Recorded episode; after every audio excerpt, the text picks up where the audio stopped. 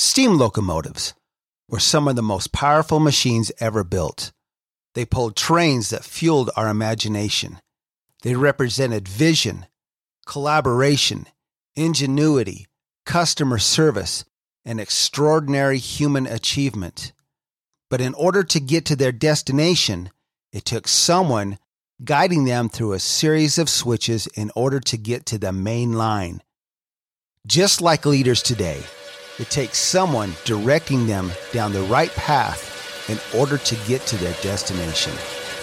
Welcome to Mainline Executive Coaching ACT, which stands for and Cultural Transformation, hosted by Master Certified Intelligent Leadership Executive Coaches Michael Bailey and Rich Barron.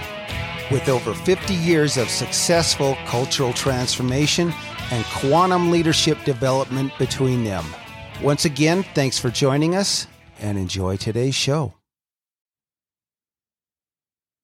Mainline Executive Coaching, ACT. Leaders, are you leading? That's good. That's that's so perfect for today's topic. Leaders, are you leading, or do you just think you're leading, or do you think that you are a leader? it's so terrible. This is Mainline Executive Coaching, ACT, ACT. ACT. What kind of action are you putting into your life? What kind of action are you putting into your culture? Yeah, what's going on here?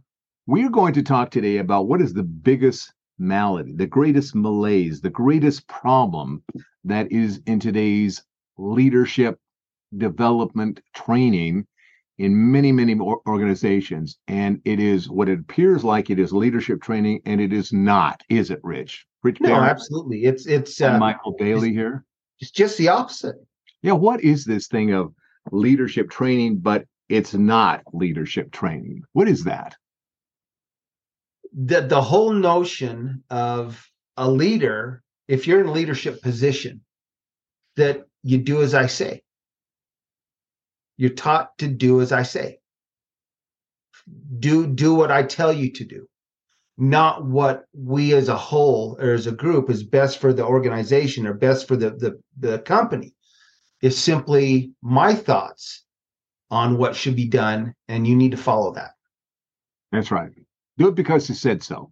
Yes. And if you do that, then you'll be on my good side, and then I'll, I'll keep promoting you, and you'll keep going up the ladder here and you'll have the illusion that you are becoming a leader, but all that you're doing is becoming a positional person. That's all. There's a difference between being a positional person and actually being a leader. Yes. And that's what we're talking about here. So, what does that feel like, look like in terms of how can people start noticing I am not a leader, I'm just a positional person here doing what I've been told to do? I think when a lot of and we just kind of went through the situation, Michael, uh, today, talking with somebody that although they have the title, they have what we assume the ability to make specific decisions.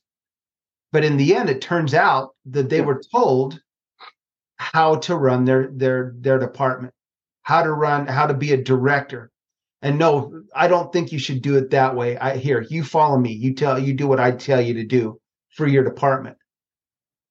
And so that's a perfect example of getting some micromanaging. We can we can call this all sorts of things: micromanaging, uh, overconfidence effect, um, not not being willing to hire these people who have these skills and talents who want to progress, and then not getting and then getting in their way instead of getting out of the way and letting letting them go for it.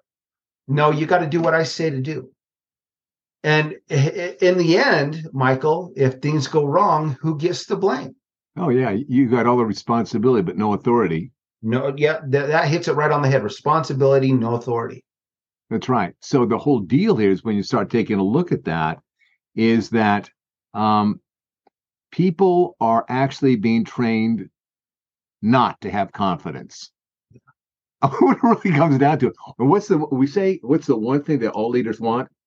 More oh. confidence. More confidence. They want more confidence doing what they they do as a leader and leading their teams and bringing it forward and you know getting the initiatives going and following it through. Greater, greater confidence.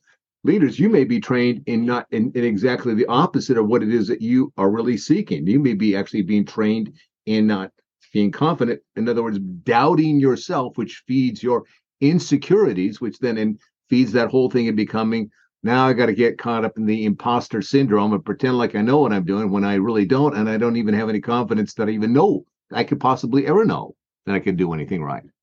That's that that's that whole that's that whole play. So leaders, check it out. yeah. So instead of this do what I say, how can we fix that, Michael? What can we do to help that? Bada bing. I'm telling you, we say it a billion times, and I think, well, maybe not really, but it's close to a billion. Close. Times. It might be contact one shy of a billion. just really, I think next week it will be a billion. It will be. contact us. Take that freaking MLEI test that we talk about. That survey. It's not a test. It's it really takes a look at nine leadership styles you know how active are you in it? What's your confidence level? Shows you what you're great at your strengths shows you your gaps and th- shows you your derailers if you don't know what your play is in terms of where you're coming from really what your strengths are really what it is you got some improvements and the things that you're doing to yourself probably unwittingly unknowingly they're just screwing you up but you're tripping all over your feet. If you don't know those things how in the world are you going to correct them? I don't know we go to ouija boards or something you know, people read like that. Yeah, yeah, yeah. That yeah. Did reading tea leaves maybe? Yeah, maybe it'll cost you, but you won't learn anything. this, ironically, this won't cost you anything, and you will yeah. learn something. okay, let's call it a wrap. How do they get hold of us, Rich? Executive Leaders Act, ILEC.com. There you have it. Bingo. And you can, it, all the information is going to be there.